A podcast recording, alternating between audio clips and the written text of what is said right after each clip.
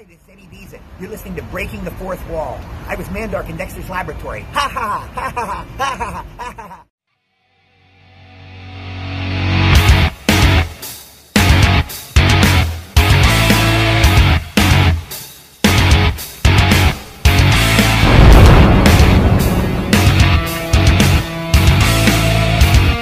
You are listening to Breaking the Fourth Wall on Realm of the Mist Entertainment.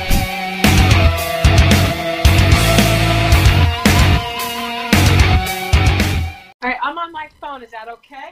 That's fine. Hey, what's up, everybody? Christopher Stolle here, back with another Breaking the Fourth Wall, episode 107. I still can't believe we're in the triple digits already. Thank you for joining me tonight. We are live on Twitch and on Facebook Live, so guys, if you have questions for our guests or just conversation in general, make sure you're sending out those messages because we will read them live on air. Tonight, I'm going to be joined by a co-host. She is new to Breaking the Fourth Wall, and she's going to be helping me with a lot of the interview duties here, so we can get even more interviews out to you guys and maybe get closer to 200 real quick. That is Kim. Kim, how you doing tonight? I am doing well. How are you doing, Chris? I'm living. But tonight it's not about Kim, it's not about me. Of course, this is Breaking the Fourth Wall, so we always give the center of attention to our guests. And tonight is actor and model Mr. Dale Niehaus. Niehaus, did I say it right? Niehaus? Niehaus. Yes, you did. You got it right. Right there. Very good. There we go. You know what? I've got one of those names that's like impossible to pronounce as well, so I always feel bad if I screw somebody else's up. Trust me, you wouldn't be the first time. I've been called Newhouse, Nickhouse, Niehaus, every type of house, so you're fine. Well, I do guess that it's a German heritage, correct? With the way house is spelled, H-A-U-S. German or Dutch descent? Yeah. You got it right. Okay. Well, my name's German too, so that's the only reason why I knew that. But yeah, the big thing here is welcome to the show. Very happy to have you. You are an actor and a model. So of course, the first question I've got to go into here is the typical standard. We get the typical standards out of the way. What made you follow into this line of work? What made you want to be not only an actor but a model as well? And which one came first? Okay. Acting actually came first. Basically, since I was a little kid, I grew up watching movies a lot. I was a movie buff since before I could walk. And I would always watch it and use my imagination to be entertained. But what's funny is I actually didn't find acting until my middle to late 30s. I basically went through the things where I grew up, got married, had kids, and then when I moved to Oklahoma, where I live at, I just one day decided I saw auditions for a play, and I decided, why not? You know, I have a fear of being in front of people, so I decided for the fun of it to audition for it, and it was a local play in Norman, and needless to say, I got a small part in it. Went through the nervousness and the fear of doing all of it, and then once I got on stage and did my small parts and people laughed, I fell in love with it instantly, and just like that, the acting bug bit me, and that was back in 2016, and so I've been doing it ever since, just slowly building it up. And then with modeling, I was actually friend of mine was taking pictures for a headshot that I needed, and he suggested that, hey, you've got an amazing look, you really ought to model. So I was like, okay, I guess I can give that a shot, why not? and so then I started working with different photographers, and that was like a year later. So I started modeling here and there, and I've worked with quite a few photographers. The modeling isn't as far along as the acting, but just something about my look, I guess, is just they love taking pictures of me. I don't know what it is. I mean, I haven't broke a camera yet, luckily, but you know. Well, I could definitely understand. I mean, my mother always told me growing up I have a face for radio, so if you got it, flaunt it. So, I'm looking at his picture right now, and he's got like that macho, but yet friendly look. But yeah, you definitely have a great bone structure. So I'm checking you out right now since you said you had the space, so I had to check it out. Aw, well, thank you. You just made my day. You're welcome. All I could think of is Oklahoma. I'm just keeping thinking of, like, Oklahoma, where the buffalo roam or whatever. So are you, like, do you like a lot of cowboy stuff, or are you a cowboy? How does that work? No, actually, I've pretty much was born and raised in the city back in Indiana, and then I do like wearing my cowboy boots, but no, I have been in some westerns, actually, some smaller westerns, and I do love watching westerns and being in westerns, but I'm honestly just a Jack Beltrame type of film and different things, like anything from comedy to drama to horror to westerns to sci-fi to... I mean, pretty much you name it. But I tell you what, since I shaved my head back a couple years ago, being a bad guy is probably the funnest thing I find to be in a film. Mm-hmm. But you have a friendly face. Your eyes are amazing. Your eyes are amazing. But the shaved head does look a little intimidating. It kind of does. It kind of does. And then it also just, I don't know, I've gotten a lot more compliments since I shaved my head because I'm starting to thin up on top and go bald. So it just was like, you know, if I'm going to start going bald, I might as well just shave it all. So ever since then, I've loved it. Well, it's kind of funny because back in my checkered past, I was an independent professional wrestler. And for about 17 years, I played a single character known as Matt Wilde. And Matt started his career as a bad guy, as a heel, but then took a character change and became a good guy, became a face, and I pretty much finished my career that way. And I mean, I enjoyed being the baby face, slapping hands and kissing babies, and you know, all that stuff, but there was a liberating feeling of being the bad guy, of being the heel. So I definitely get where you're coming from. It's more fun to be evil. Now, the thing I wanted to ask, playing off that you started as a stage actor. What was the transition that made you decide to want to go into film? And even more so, which do you prefer, being on set for film, or do you prefer to stage? Well, honestly, the transition was I had done a couple plays, and I had also thought about doing film, and I never had before, so I basically just tried it out to see the difference, and, I mean, I love film, but honestly, they're both in their own aspects so different because I like theater because it's more challenging in a sense because if you mess up a line or you forget something, you have to keep going as if it's a live scene and as if you purposely did it because there's no cut, no action, none of that stuff.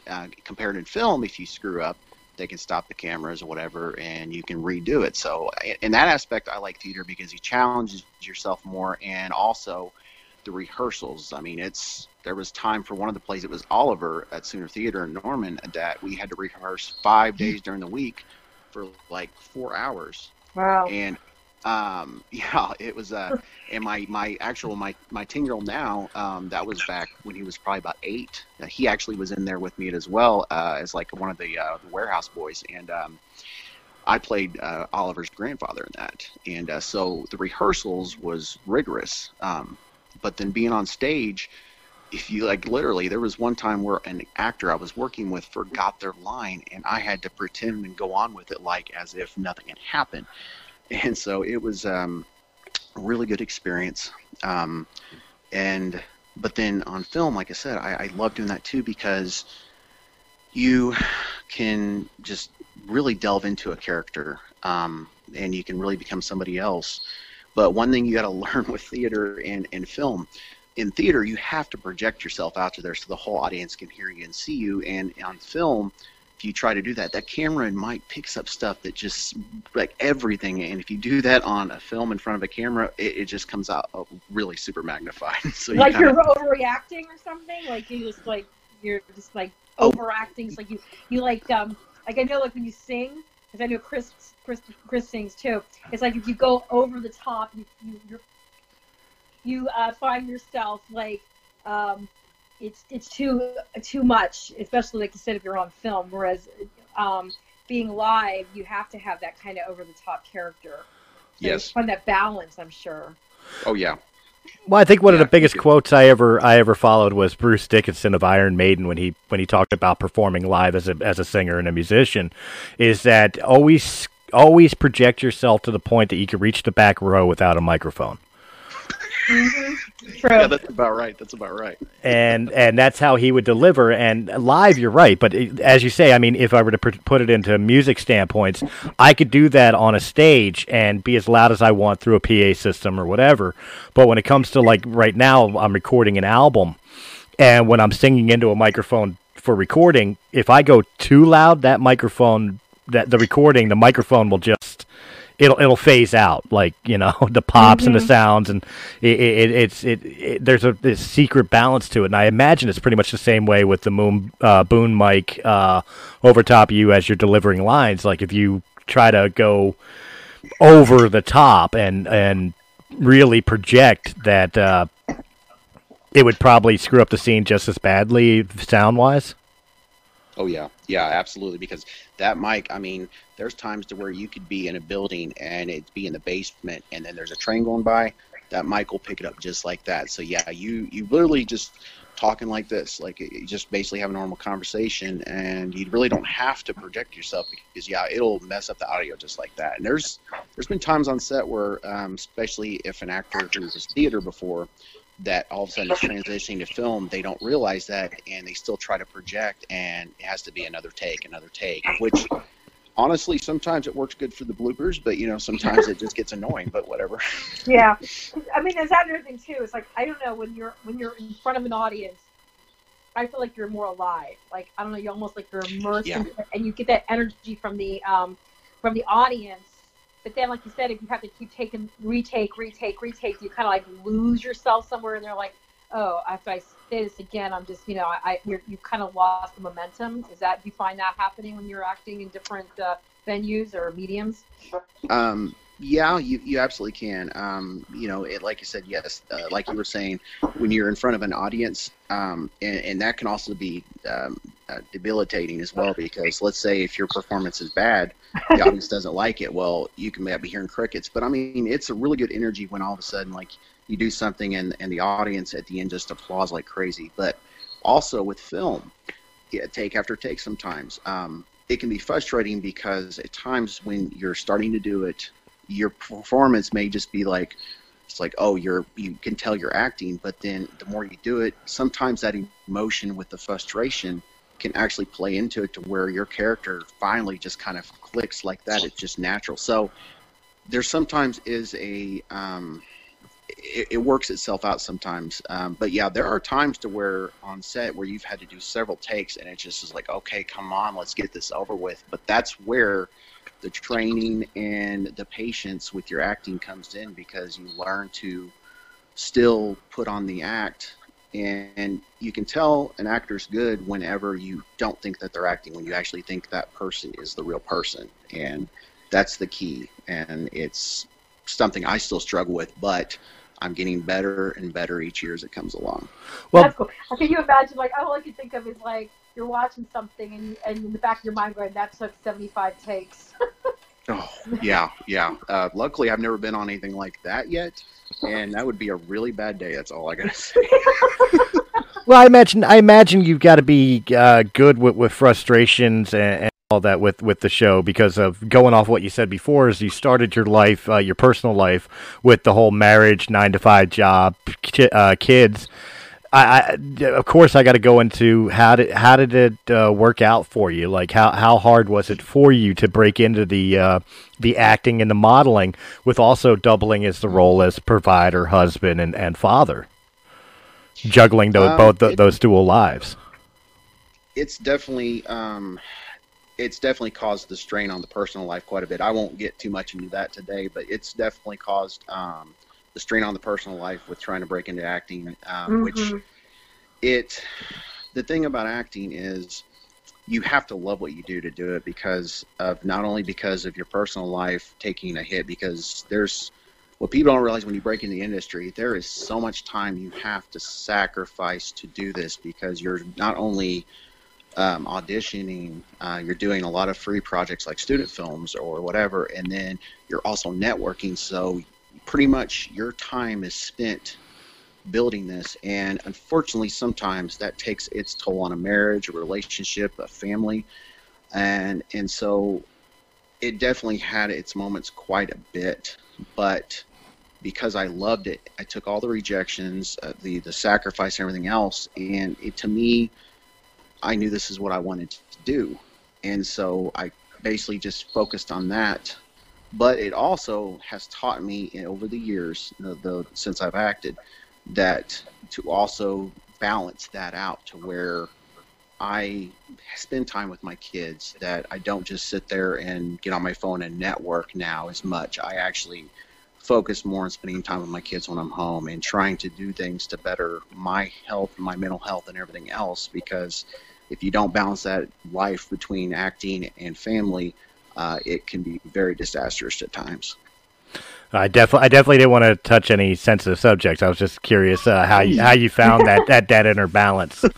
You're perfectly fine. You are perfectly fine. Not a problem at all. But there, yeah, sorry. No, go ahead. Go ahead. I'm sorry. I was gonna say, I know you said you have the 3 boys, right? Yes. And you said the one acted with you now. Do they still act? Does anybody else got the acting bug now? Actually, yeah, not as. Let's see. Both my 10-year-old and now my 17-year-old have actually been in a few things with me, films as well, and it's a lot of local stuff here in Oklahoma. I basically, if they want to be in something with me, then I will have them be in it, but I don't sit there and force them to do stuff, or I also don't try to. I want them to figure out what they want to do in their lives, and if they want to be in something, then fine, they can be in it with me, but I don't sit there and I'm like, hey guys, let's go do this, because I want my kids to grow up and be kids and enjoy themselves, and when they're adults, if they decide this is something they want to pursue actively, then I'll definitely help them more. But yeah, every once in a while there's a project that they're looking for, let's say a 17-year-old or a 10-year-old, and I'll say, hey guys, they got this project going on, this is what it's about, would you guys want to do it? And most time they're like, yeah, sure, and then they're like, oh, I don't know, and I'm like, okay. Not a problem. Not a problem.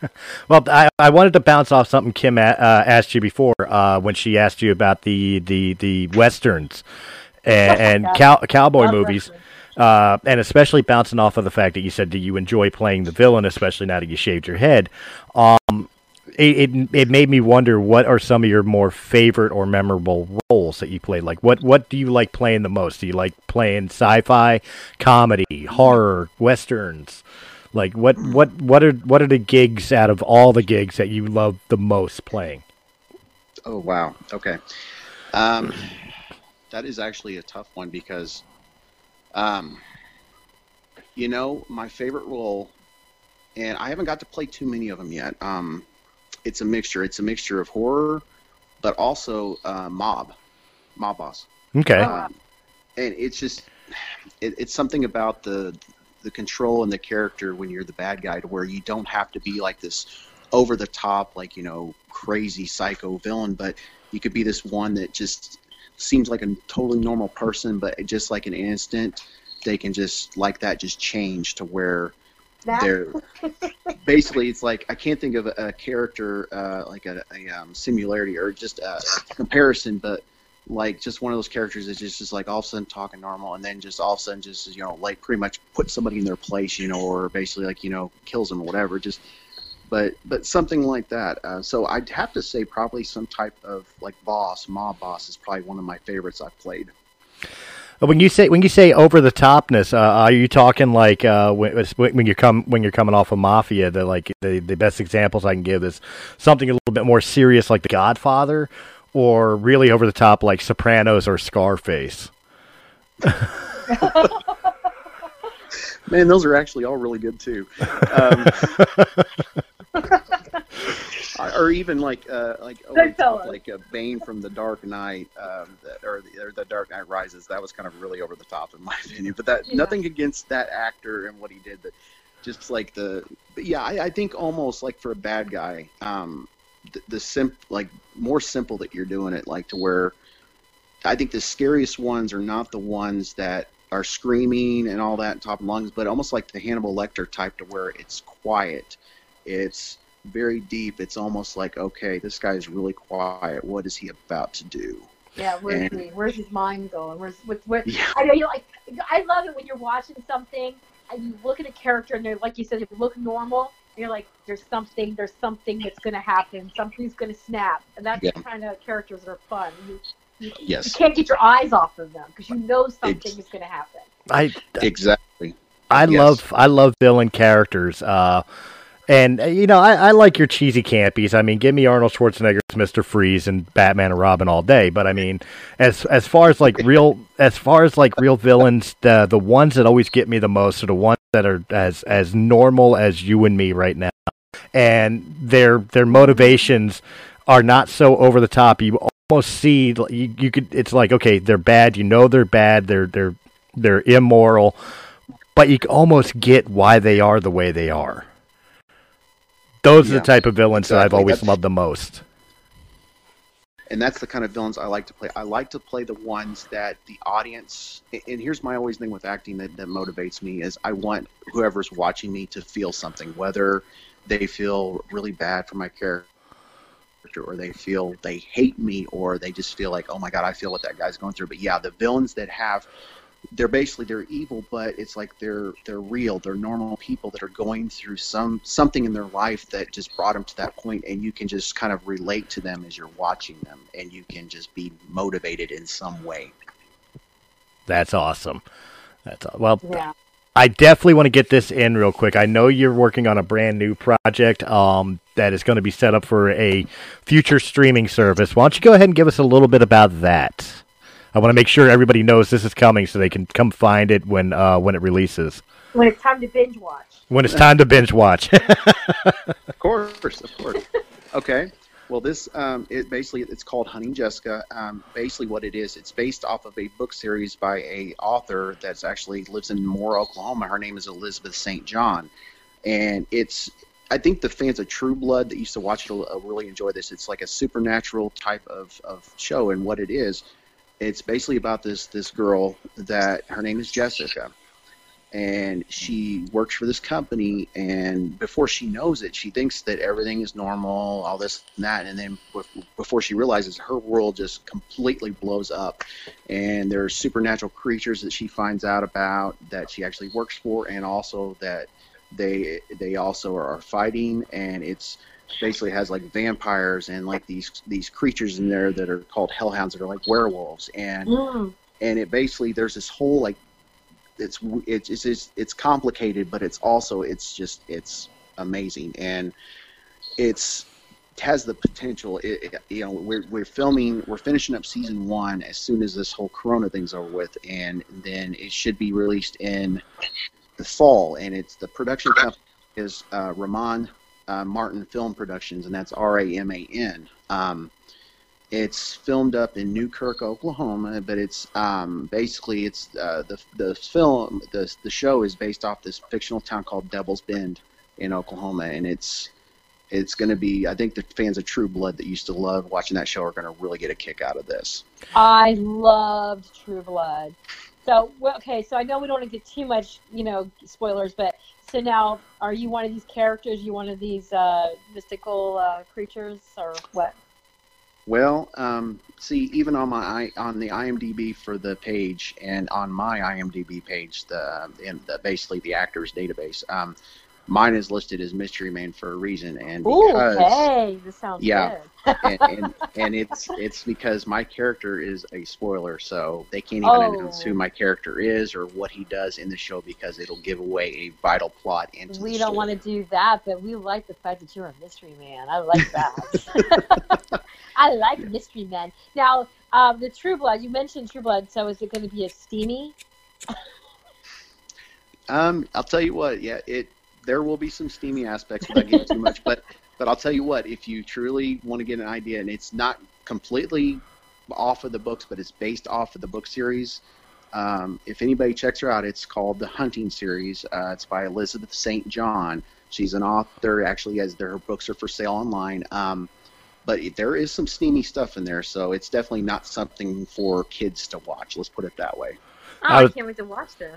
That was gonna be my question of is how family friendly would it be? Is it something that's gonna have to be later at night when the kids are asleep? So you've already answered that. Yeah, it definitely is. If like I said, with True Blood, Game of Thrones, like that, yeah, you obviously can't watch little kids watch that stuff. So this is definitely not for the younger kids for sure. No. Now but since the kids you to bed, it's mommy daddy time. now that yes. You mentioned Game of Thrones, you know I've got to ask: is their sex position? Dude, what? What was that again? Sex position, the word that was coined because of Game of Thrones, where plot exposition was given out during sex scenes.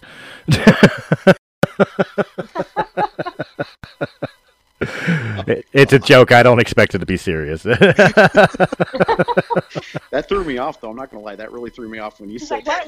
I thought this was believe it or not, that's a legitimate thing. When Game of Thrones came out, they coined that phrase because of the fact that Game of Thrones moved a lot of their plot points through exposition during gradation sex scenes.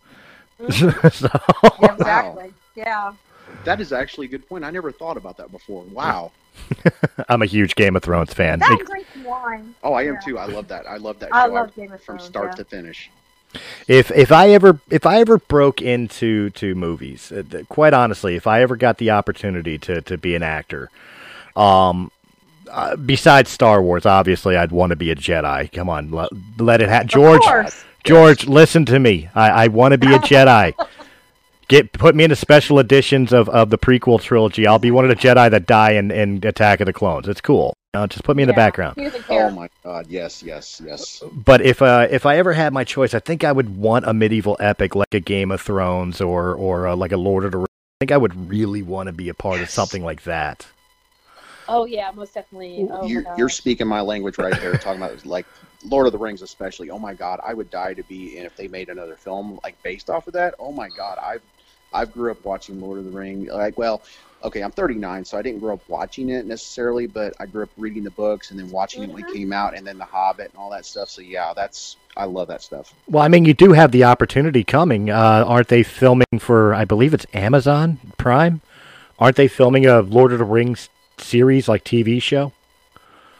You know, I believe they are actually, and yeah, so there might very well be a chance that I could be in that. I'll have to definitely see about that. Well, sure. We'll have to promote you, and then we can just be extras, right, Chris?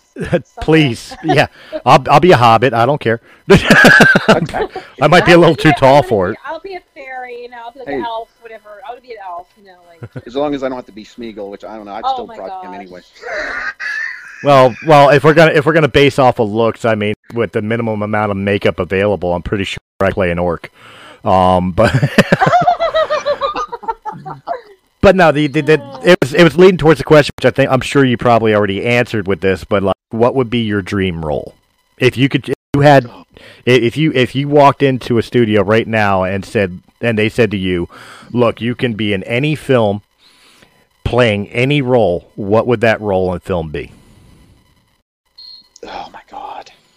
Okay, see that is actually a really tough one because it would have to be some type of medieval film because the reason I say that is also because growing up I did read Dragonlance and different novels like that. Oh my God, please give me a live action movie of Dragonlance. I have been begging for that.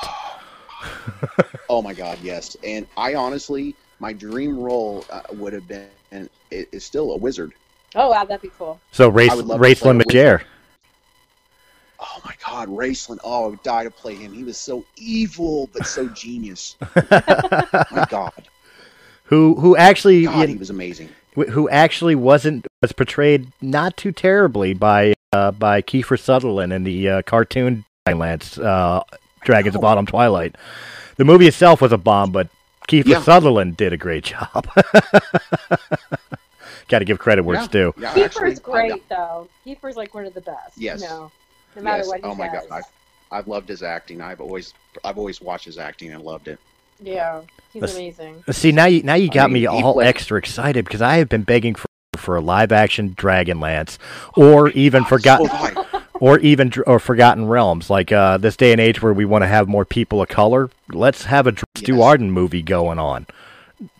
It begs for a person of color. Let's do it. Oh my God. Yes, I would die for live action of either one of those. Oh, movie studios, listen up. Well, I mean, you work with a lot. You work with a lot of independents as well, not just major movie corporations. Maybe you could put it in the ear or something. Everything starts somewhere.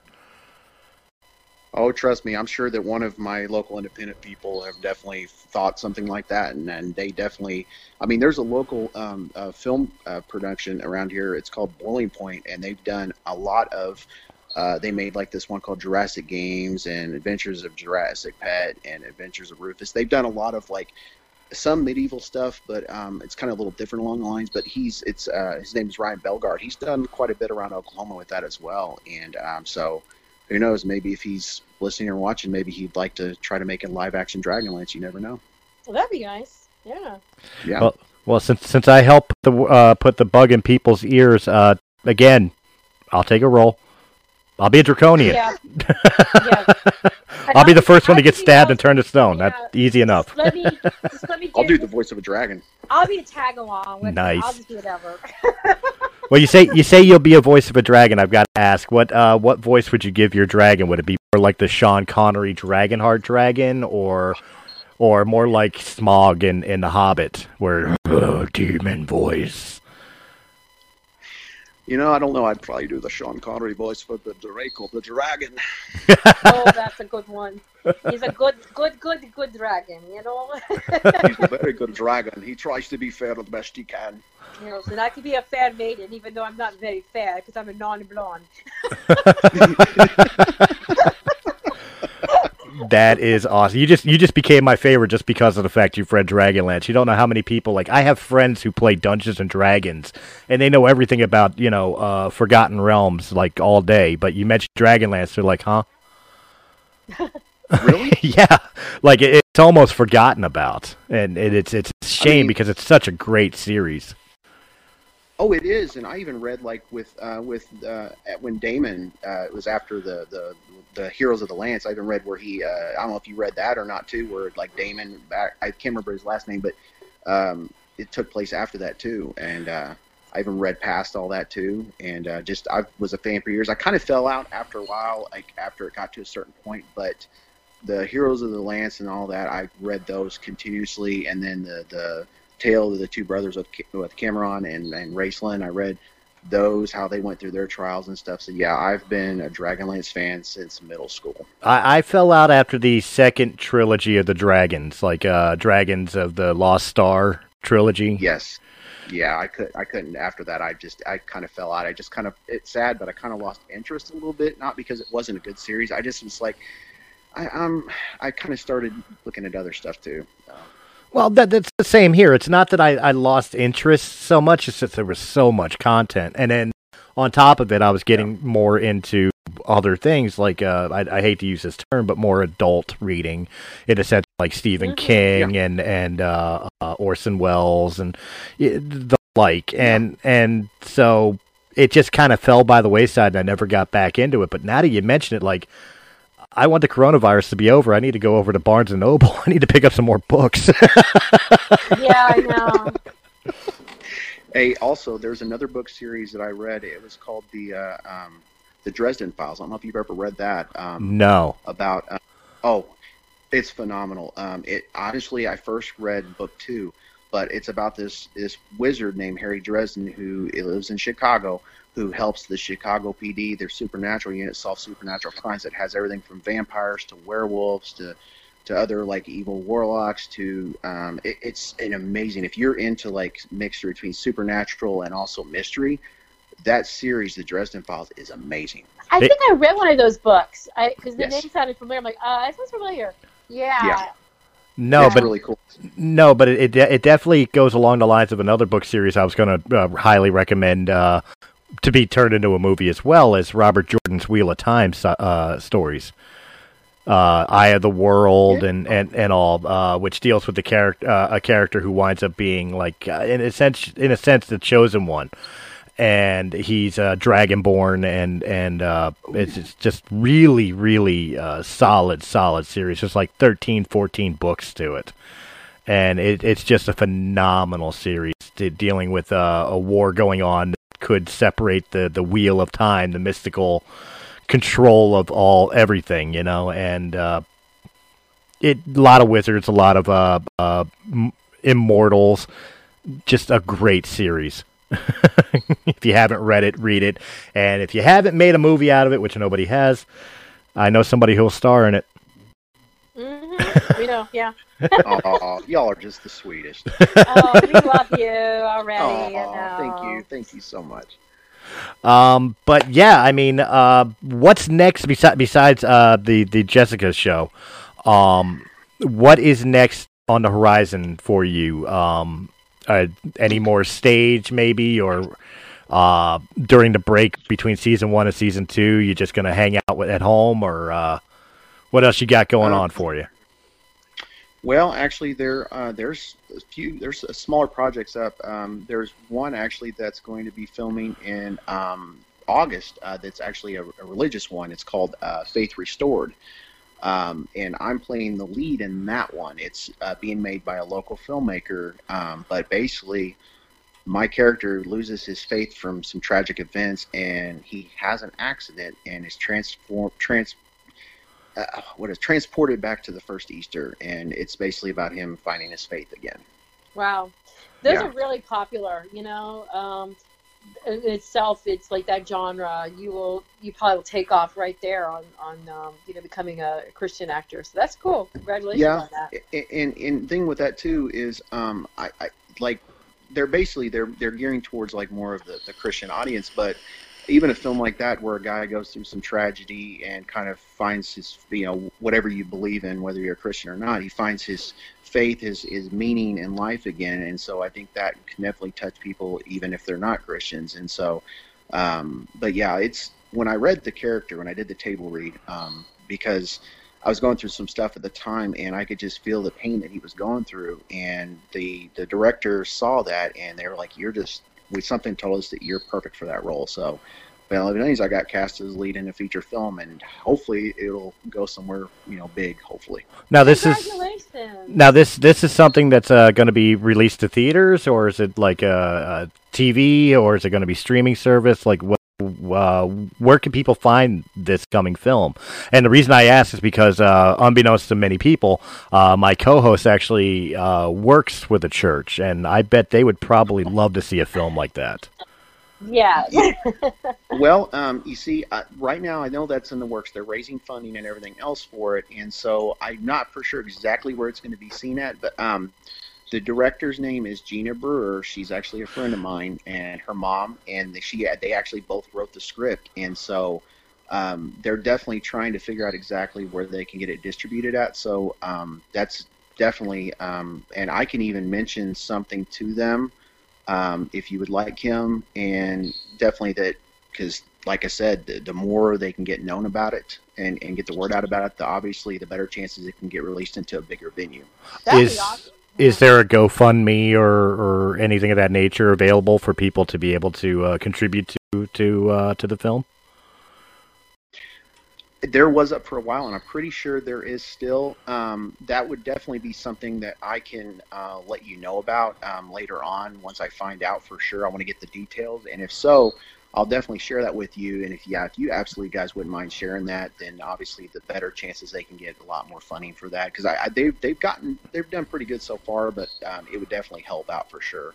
Oh yeah, absolutely. Like especially with this video, I could obviously edit post production after it's already been released. If it's not there yet, guys, keep checking the description down below, and I will have a link to that me page if there is one available, so that way if you want to see this film be created and put out there, especially a film of positive message, guys, $1, $10, $100, $50,000. Let's get the movie made.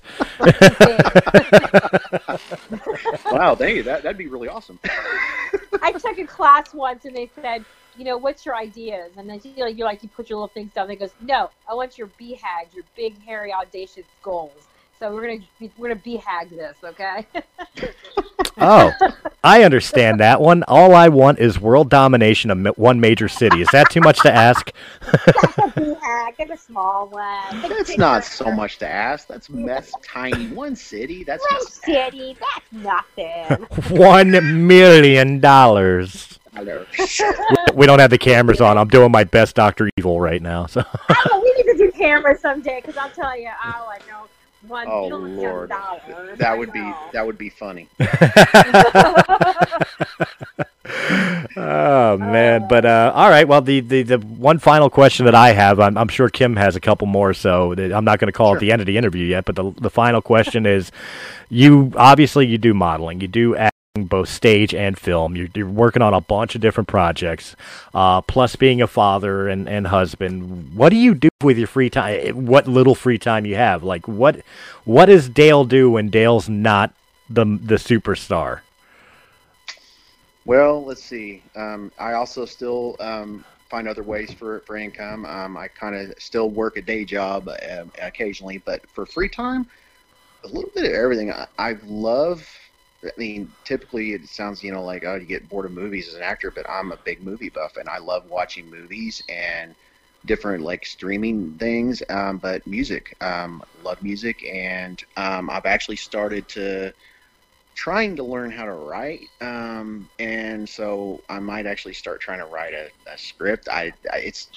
That's probably far down the road still, but just mainly what my free time I love to do, especially since I've kind of learning with balancing and stuff, is be around my kids as much as possible. That's kind of what I love to do with my free time mostly. I take it you guys go to a lot of movies and the like, since you said you are a film buff, and I imagine your kids are probably the same. I mean, my kids, to use that as an example for my reasoning, my kids, I started introducing them to the epics. You know, they watched Lord of the Rings, they watched Star Wars. We're working on Harry Potter now. My kids are 10 and 11. Oh, yeah. So I mean, that's our thing. Like every weekend, we're sitting down and watching 2-3 different movies at a time. So, I imagine it's probably a shared interest. It is, but my kids also got for me. I haven't done it in forever. I used to play video games a lot. I occasionally now do, but I don't have a lot of time. But they are mixed between movies, video games, and YouTube. But that's their main things they love to do. Oh yeah. Yeah. Well, they do. They got the movies for me for sure. Well, tell them to subscribe to Realm of the Mist Entertainment. We're on YouTube. Yeah, yeah, definitely. So now, what's the movies that you like? Okay, couple questions. First one, what is your like go-to movie? Like when you are like you have that time and you want to watch that movie, which one have you watched numerous times and why? Okay. This is probably one of my favorite go-tos. I haven't on it. It sounds because I haven't watched it in forever, but I've always been a fan, and it's of a series, the Blade series. Oh yeah. Wow. And it's I don't know, just something about the character Blade. You know, he was basically born half vampire, half human, so he basically wasn't accepted from either side, but still he managed to try to do what was right, even though he still had the thirst. But I don't know, it's just something about the Blade series I can just watch over and over and over again and never get tired. But honestly, it's a toss-up between that and the cult classic, The Boondock Saints. Oh, I love that movie. I don't even know about that movie. Yes. Norman Reedus in it. Oh my gosh. Yep. Yeah, like a lot of people don't even know about that movie. It's like they're like, "What? What are you talking about?" if you love the Blade series for the character being half human, half vampire, and hunting other vampires, there's a old Japanese anime movie, and it had a sequel like 20 years later that I would highly recommend, which is called Vampire Hunter D. Oh, and I've seen it since the early 90s. Yeah, in fact, I have a copy. I have a DVD of it at home, actually. Oh, it's such a great series, such a great series of Japanese anime movies. Like, as long as you don't mind the voice is not syncing up because of English dub and all, but I mean, it's still just a solid story, and goes in line with Blade. Yeah, it was a very good. It was a very good anime. In fact, I've been watching anime since I was a teenager. So yeah, anime was right up my alley too. Oh, awesome. Do you have any favorite westerns? I'm going back on the western. I just keep thinking you as a western guy. I don't know. I'm gonna typecast you as a western guy. I don't know why. I mean, westerns are good. God, there's so many good ones. There's so many older and newer. But I always and my mom and me used to watch this a lot. In the '90s was Tombstone. Oh yes. Oh my gosh, yes, another good one. Yes. That Tombstone was an amazing one. And then recently when the Magnificent Seven came out, I mean, I love that too. But honestly, I love the old Clint Eastwood westerns. I love those. Oh yeah. When I my degree is in American Studies, and so in order to graduate your undergrad, you had to like do this. It's like 100 pages of research, and you had to pick something that you had to like defend your thesis. So I did the American Western. That's why I'm like, I guess this why I'm asking somebody for the western. But so I took the western and I kind of went through the generations, like from the beginning of the western, and then I kind of like, because obviously Star Wars, all those are westerns. They're just a different place. Yes. So so my whole thing was I kind of like highlighted generationally what the antagonist, the protagonist, and everybody looked like. And so, yeah, I love all the. I did a whole thing on the spaghetti westerns with Clint Eastwood. Oh my gosh, they were just amazing. See, I think one of. Sorry, go ahead. Oh, sorry. No, okay. One of my favorites, I love it. Him was A Fistful of Dollars. I just, I love that movie, just especially because if I'm correct, that was the one because they immortalized it in Back to the Future Part 2 to where he was wearing the metal plate things under his chest when he got shot and he got back up. So yeah, I love that film. I love that film especially. See, I've always had a special place in my heart for the western stories because of the fact of like when you look at films and the lore that usually comes from films, and I'm talking like the epics, like you know the medieval stuff. Obviously, that's kind of like King Arthur. That's European folklore. That's history of Europe, for no better purpose or reason, you know. And then a lot of the other stuff, like a lot of horror, was based on European superstitions and those likes. I love the American Western because it really is kind of our love letter to our history. That's our Renaissance period was the old Wild West. And I mean, you know, good or bad, love or hate, what happened in those time periods, they gave innumerable amounts of heroes and villains and stories out of that short time period. Yeah. I know, it's awesome. It is us. It is, that's why I chose the American Western as my thesis, and because I did 100 pages, I watched a lot of Westerns. But I also watched a lot of, like, Japanese Westerns and the spaghetti Westerns, all that, because obviously they were trying to emulate what we were doing here. So it was really actually a cool thing. Like, I did the Seven Samurai. Oh, my gosh, that was a great movie. So there's like a lot of ways to enjoy a Western, but I just was, like I said, I was just curious about a Western. I'm sorry, I'm going to typecast you. I don't know why, but yeah. Hey, everybody, this is going to be the new, like, Clint Eastwood, you know? Hey, I'll take it. I'll take that. I love Clint Eastwood. I'll take that compliment for sure. Awesome. So, yeah. And so, yeah. And what's your favorite, this is like the silliest question in the world, but go-to movie food? What do you like to eat? Oh man, that is a good one. Well, when I go to the movie theater, my favorite thing to get is the nachos, and it's not the healthiest, but I love it. And the jalapenos and the jalapenos. Oh yeah, those are good. Yes. Oh yeah. Sometimes I crave just go to the movies just to eat the crap. I hate to say that, but it's like I don't care what's playing. My husband will be like, "Let's go to the movies. What's playing?" I don't care. I want to go eat max amounts of junk food from the movie theater. Well, it tastes good there. that's a better reason for spending $20 for a movie ticket than one time I spent the money to go see Meet Joe Black just to see the trailer for Star Wars Episode 1. And once, I could see you doing that. And once the trailer was over, I walked out. I had no interest in the movie. I just wanted to see the trailer. Oh my God. But I will say this, $20 well spent. Yeah, true. That's true. There you go. Yeah. Have you ever left a movie theater? I can't remember if I have or not. I don't think I've ever. I have. Yes, I can't say I haven't. I have. And that movie was Hellraiser Bloodline. Ah. Yes. Okay. I went. I loved the Hellraiser franchise. I've always loved the original three, the first three. So when the fourth one came out, I bought tickets that night. You know, like the day it released. I'm going to see it. And about second segment in, I was just like, "What the hell is this?" I walked away. I cut my losses and walked away. Hey, sometimes it's what you got to do. I'm pretty sure there was a time I did walk out once, but I cannot remember what movie that was, because there was one time, I'm sure, but I cannot remember what the heck it was. So most of the time I haven't walked out, but yeah, I think there was one time, but obviously it wasn't that important a movie if I can't remember what it was. So now the worst I ever did was I went to go see The Rock with Sean Connery and Nick Cage, and there is a story behind this, but. I went to see the film and I fell asleep during the previews and woke up during the credits. Oh wow! Oh wow! I missed the whole film, but I got a good nap out of it. I had worked a double shift the night before. I was exhausted, and my friends talked me into going. And little did I know, I found a comfortable spot in that seat. And next thing you know, I'm being woken up to leave.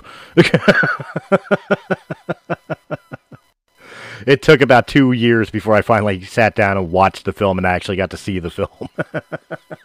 Hey, it happens. Oh, man. What about you, Kim? Is there a movie you walked away from? Did we lose Kim? I can hear you. You can hear her? I can't. Oh, you can't hear her? No. Oh. That's weird. No, I can hear. Yeah, that. Can you not hear her? No, I can't hear her, and subsequently neither can the show. Unfortunately, I'm not sure what happened there. So for purposes of this, I will go ahead and until we see if it'll bring Kim back into the conversation the right way, I'll go ahead and set up for the. Yeah. Exit of this episode. Then the big thing I got to ask you is there any way, anywhere you want people to be able to contact or follow you, social medias and the like, things that you want to promote for people to be able to get in contact with you for film, for questions, for whatever? Okay. Well, I mean, basically on Facebook, it's Dale A. Niehaus. That's my middle initial A. dot. That's where I'm on Facebook, and you'll see my bald head right there because my dad has the same name, but he's older and has a full head of hair and gray, so that's not me. And then I'm also on Instagram, and the tagline is a little longer, but I love the motto. It's helping others is the greatest. Nice. Yeah. And, of course, guys, you can find Kim and myself here at Realm of the Mist Entertainment. Just go ahead and like, comment, subscribe, and share out this video so friends and family can check it out as well. And, of course, you can check out our sister channel, Sounds Dicey Gaming, for all your video game and tabletop gaming needs. And, of course, if you prefer your podcast in audio format, you can find Realm of the Mist on Anchor.fm, Apple, iTunes, Spotify, Pandora, or wherever quality podcasts can be heard. Again, I want to thank our guest, Mr. Dale Niehaus. I always want to go Haas. I don't know why. Niehaus. And, of course, I want to thank SJ Network for helping secure us this interview. Steve Joyner, you're the man. You know you are. And, of course, yes, guys, thank you very much for joining us. Without you, there is no us. And we will catch you on the next Breaking the Fourth Wall. Have a good night.